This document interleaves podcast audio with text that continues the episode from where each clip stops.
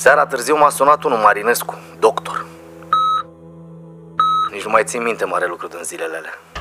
Acasă, poarta spitalului, acasă, iar poarta spitalului.